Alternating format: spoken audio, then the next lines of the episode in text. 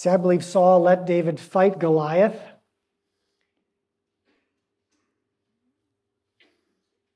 Did he really think David could beat Goliath? I don't think so. But if you remember, Goliath's challenge was send, send a man to come fight me. Whoever wins, wins the war. And basically, you lose, give us your stuff. I believe that Saul was letting David go because if a youth or a child runs into battle and gets killed, it's plausible deniability. I mean, who would send a kid into battle? Seriously. You can just say, no, no, that would, that, that would never have been our fighting man. So it doesn't actually count for Saul. Why do I think it doesn't count for Saul? Because Saul actually never gives David his daughter. Later on, he gets the second daughter, but the one, the oldest daughter that was promised to the one who killed Goliath, David does not get. I think Saul was thinking this is the whole the whole thing is ridiculous. He was never imagining this was going to work, but he was going to be able to deny it. Because when a kid runs into battle, what can you say? They're just crazy, kids these days. So then he took his hand, his staff in his hand. He chose five smooth stones from the brook and put them in his shepherd's pouch. His sling was in his hand as he approached the Philistine. And the Philistine moved forward and came near to David and his shield bearer in front of him. And when the Philistine looked and saw David, he disdained him, for he was but a youth, ruddy and handsome in appearance. And the Philistine said to David, Am I a dog that you come to me with sticks? And the Philistine cursed David by his gods. The Philistine said to David, Come to me, and I will give your flesh to the birds of the air and to the beasts of the field. And David said to the Philistine, You come to me with a sword and with a spear and with a javelin, but I come to you in the name of the Lord of hosts the God of the armies of Israel, whom you have defied. This day the Lord will deliver me into your hand. This day the Lord will deliver you into my hand. I will strike you down and cut off your head. How is that for imagination? And I will give the dead bodies of the host of the Philistines this day to the birds of the air and the wild beasts of the earth that all the earth may know that there is a God in Israel, and that all this assembly may know that the Lord saves not with the sword and spear, for the battle is the Lord's, and he will give you into our hand. When the Philistine rose and came and drew near to meet David, David ran quickly toward the battle line to meet the Philistine. David put his hand in his bag and took out a stone and slung it and it struck the Philistine on his forehead. The stone sank into his forehead, and he fell on his face to the ground. So David prevailed over the Philistine with a sling and a stone and struck the Philistine and killed him. There was no sword in the hand of David.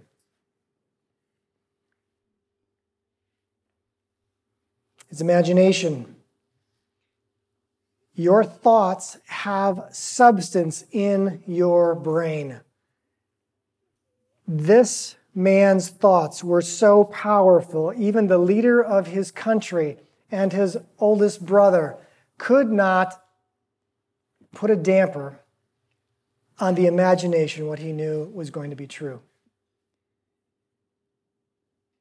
There's something about a childlike spirit that because of the difficulties of life, we seem to use, lose it.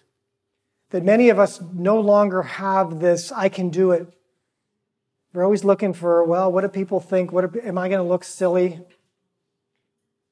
What do they say? What does the consensus say? Oh, my family doesn't like it. Mm, probably better not. Oh, political situation. Mm, better not. Childlike faith childlike faith. Look, this Philistine did not happen to believe in David's God. In fact, the whole army of Israel was thinking, you know, God, I'm not sure what he's been up to lately, but I don't think he's doing much for us. We better just stick to what we can see. And that is a big man, well armed. We better not fight him. It looks too dangerous. I wonder what God is putting in you for the battle in this season? What is it? Is it a relationship?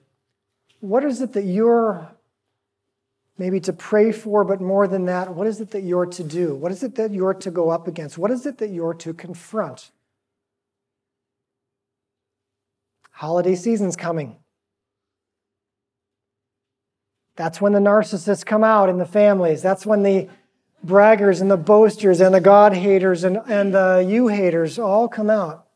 Oh, the, the diminishment, the dismissives, the, all the negativity comes out and the teasing and the sarcasm. Sark, flesh, chasm, divide, flesh, tearing, sarcasm. How, how's your family? Probably a lot like David's. Where, where the, why aren't you with those few sheep? You have no value to me. You and your faith, you and your dreams, you got no value to me. Can you keep your hope up? Can you keep your imagination set on the things that God has put in you. This is the truth. This is this is life to you. Because when we say whatever they think, I better go along with it, you sell your soul. And there's a cost for being different today. There's a cost for speaking the truth today. Thoughts have substance in the brain. It's not just I think it so it goes away. It actually changes the, not just the chemistry, but the structure of your brain. The actual physical properties, your thoughts. Change the physical property of your brain. Positively or negatively. What you meditate on is very clear to me that David was meditating on defending his country, defending God, and succeeding in the mission that God sent him to accomplish. Now, we're going to be catching up with him a little later on in, in his story as well, and he's going to need some counseling for some other issues. But at this point, Mm-hmm. I don't want you to miss how, why Jesus said you know, you, without being like a child, you can't, you can't enter the kingdom of heaven. We think, oh, yes, I can. It's all logical. It's very logical for me to enter the kingdom of heaven. Jesus says, unless you're like a child, and what is a child? Child has a great imagination. They have great imaginations. They don't struggle to believe. If they don't see it, it's okay because they can see it in their mind. Can you see good things happening to you in your mind? Can you see the blessings God wants to bestow on you in your mind?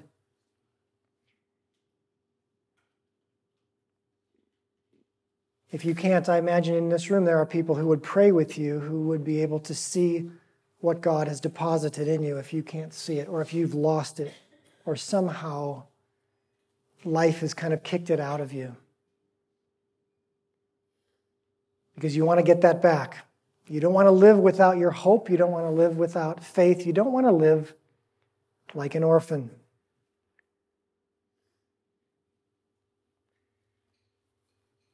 I want to come back to this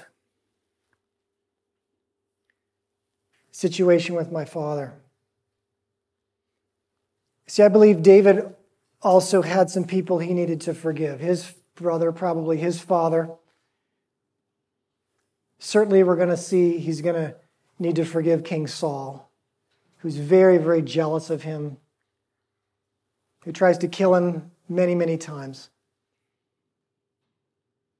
Many betrayals are going to happen in David's life. We just sort of saw a few of them. But guess what? Many betrayals have already happened in your life and in mine. In fact, the more gifted you are, I believe the more people line up to offend you, to criticize you, and to put you down. So I want you to I want you to think about that. If you have been offended by someone, if you think people have offended you, is it possible that you have a very special gift and your enemy does not want you to enjoy your gift? So you happen to be very angry with someone else who has a gift and doesn't respect you, or someone else who has something you didn't get the position you wanted. You didn't there's something that someone has said or done or maybe your parents or maybe a family member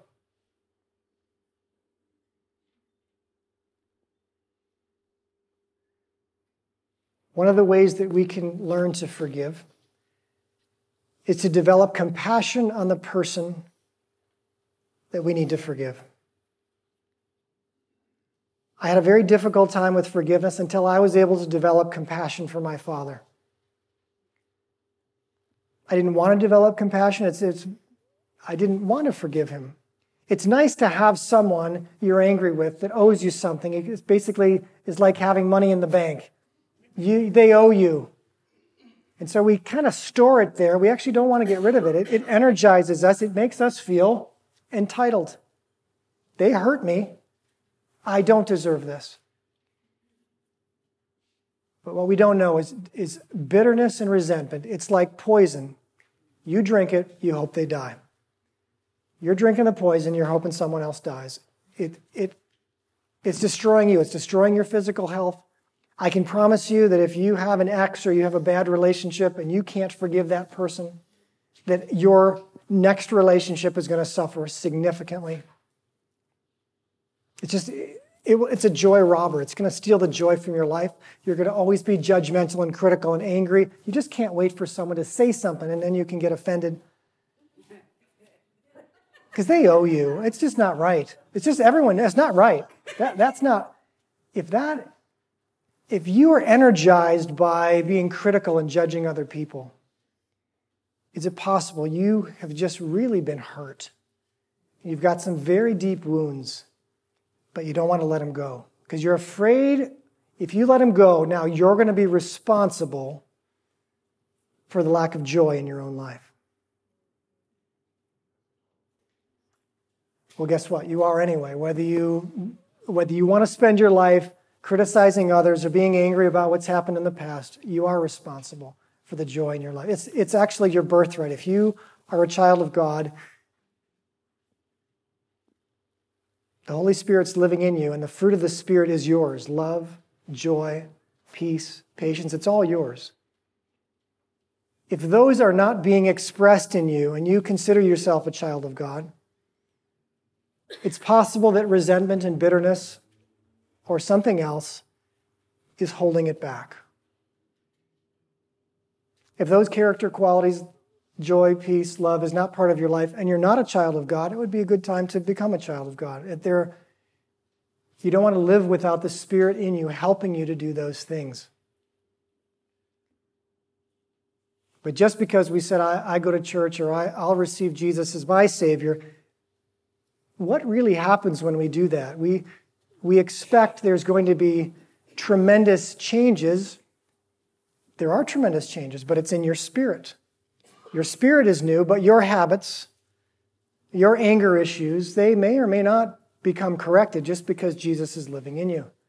And so you may actually not look a whole lot different. Or if you do, it may be for six months and then you look pretty much the same unless you start moving toward Him, reading the scriptures, figuring out how you can become like Jesus. Developing compassion. I want everyone to think of someone they need to forgive. Everyone's got someone, maybe even today, this week, certainly this year. But let's, let's look at someone who's done something to you and it made you angry. I want to go through the forgiveness process. We want to start loosening up those cords. And so, one of the ways is to try to develop compassion for them. With my father, I had to say, look, he couldn't give me what he didn't have. He didn't get a lot of love and care and comfort from his father. There's no way he could give it to me. You can't give someone what you. Is it possible the person you want that, the person who offends you, they took the money, they can't give you what they don't have? You want them to apologize. You want them to own it. You want them to make it right. Forgiveness is giving somebody something they don't deserve. And the reason that we do it as followers of Jesus is because we get something that we don't deserve. He forgives us and He wants us to pass it along. Most of us forget that. He forgives us, He wants us to pass it along. He says, All things are going to work together for good. I can help you with any of those things. Bring it to me. I will redeem everything, but I need you to forgive that person. Do not hold it against them. Now, it may not be safe to reconcile with them. Forgiveness is not reconciliation. But as you're angry with them, essentially draws a chain around them and around you. It basically binds you to them. So every time you hear their name, ooh, you get angry. Oh, especially if they got promoted. That's even worse. Basically, everything they do controls us, and our God does not want us to be controlled by anyone or any, anything. He wants us to be totally free. Jesus died so that you can be free. Some of you may be thinking, you know, I, I just cannot do this. That would be a good time for you to say, God, would you help me? See, orphans, they don't like to ask for help. So if you're the kind who doesn't like to ask for help, you just, no, no, no, I'll hand. And up to this point in life, you've been able to do it all on your own, and that's the way you'd actually like to keep it. I cannot forgive that person. Holy Spirit, would you help me? Father, would you help me? Jesus, would you help me? You told me to forgive in the scripture. If you told me to forgive, I give you permission to forgive from the inside of me. You can make me willing to be willing to forgive. You got to start where you are. But there is power here tonight to forgive. My life changed. I would not be standing up here if I had not gone through this years ago. I just started the process, and I can tell you many, many times I had to forgive again and again and again. It was just the start of a very long process. But I am free. My father died in 2001. I was able to bless him. I was able to reestablish a relationship with. It was never the relationship I wanted, but you can even ask the Lord, do you understand how I suffered? I want you to talk to God about this. There's something called attunement where it's not, people think if they forgive, it's gone forever. No one's going to know. And it's, well, God knows.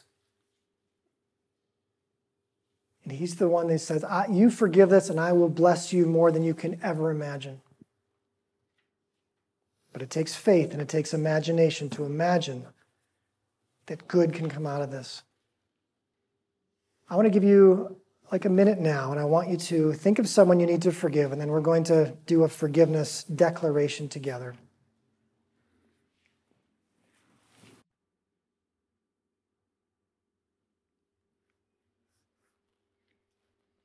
The power of the word. Death and life in the power of the tongue.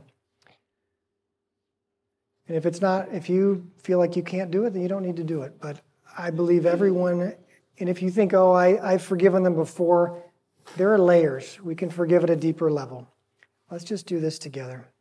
Say after me I choose to forgive with all of my heart. The things that they did and the things that they didn't do that hurt me. Specifically, I forgive them for. Now, I want you to think in your mind. I can say, oh, yeah, I forgive my dad for everything, but it works better if I say, I forgive him for not encouraging me. I forgive him for creating such fear in the home. I forgive him for the violence. I forgive whatever it is, the money they took from you. You go line by line and specifically forgive. I'm going to give you another 20, 30 seconds now to do that.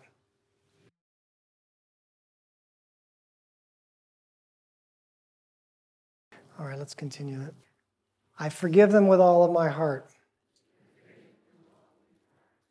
I place them in the hands of God. I trust you, Father, to treat them according to your justice. You don't need my help. Also treat them according to your mercy. Same way you treat me.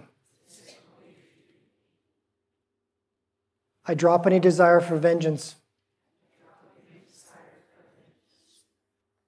And I set them free. I cancel their debts to me. They owe me nothing. They don't owe me an apology. They owe me nothing. I set them free. And I set myself free from this prison of anger and resentment and bitterness. Heavenly Father, come and heal my heart.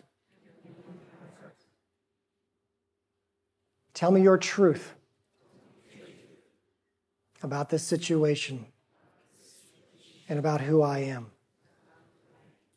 I want you to listen now for the voice of God. He comes very close to those who forgive and are contrite and humble in heart. Maybe a word, a picture, a verse, someone else to forgive, something to confess. You just write it down. If you get a, write down those words from God. Lord, I thank you for what you've done here tonight. I thank you for everyone who has started the forgiveness process, trusted you, used their imagination and their hope to say, there is justice in the universe, and it's not me. Lord, speak to them. Bless them, especially in their relationships, especially in their relationship with you tonight. Lord, heal their hearts, heal their relationships, and bless you in Jesus' name.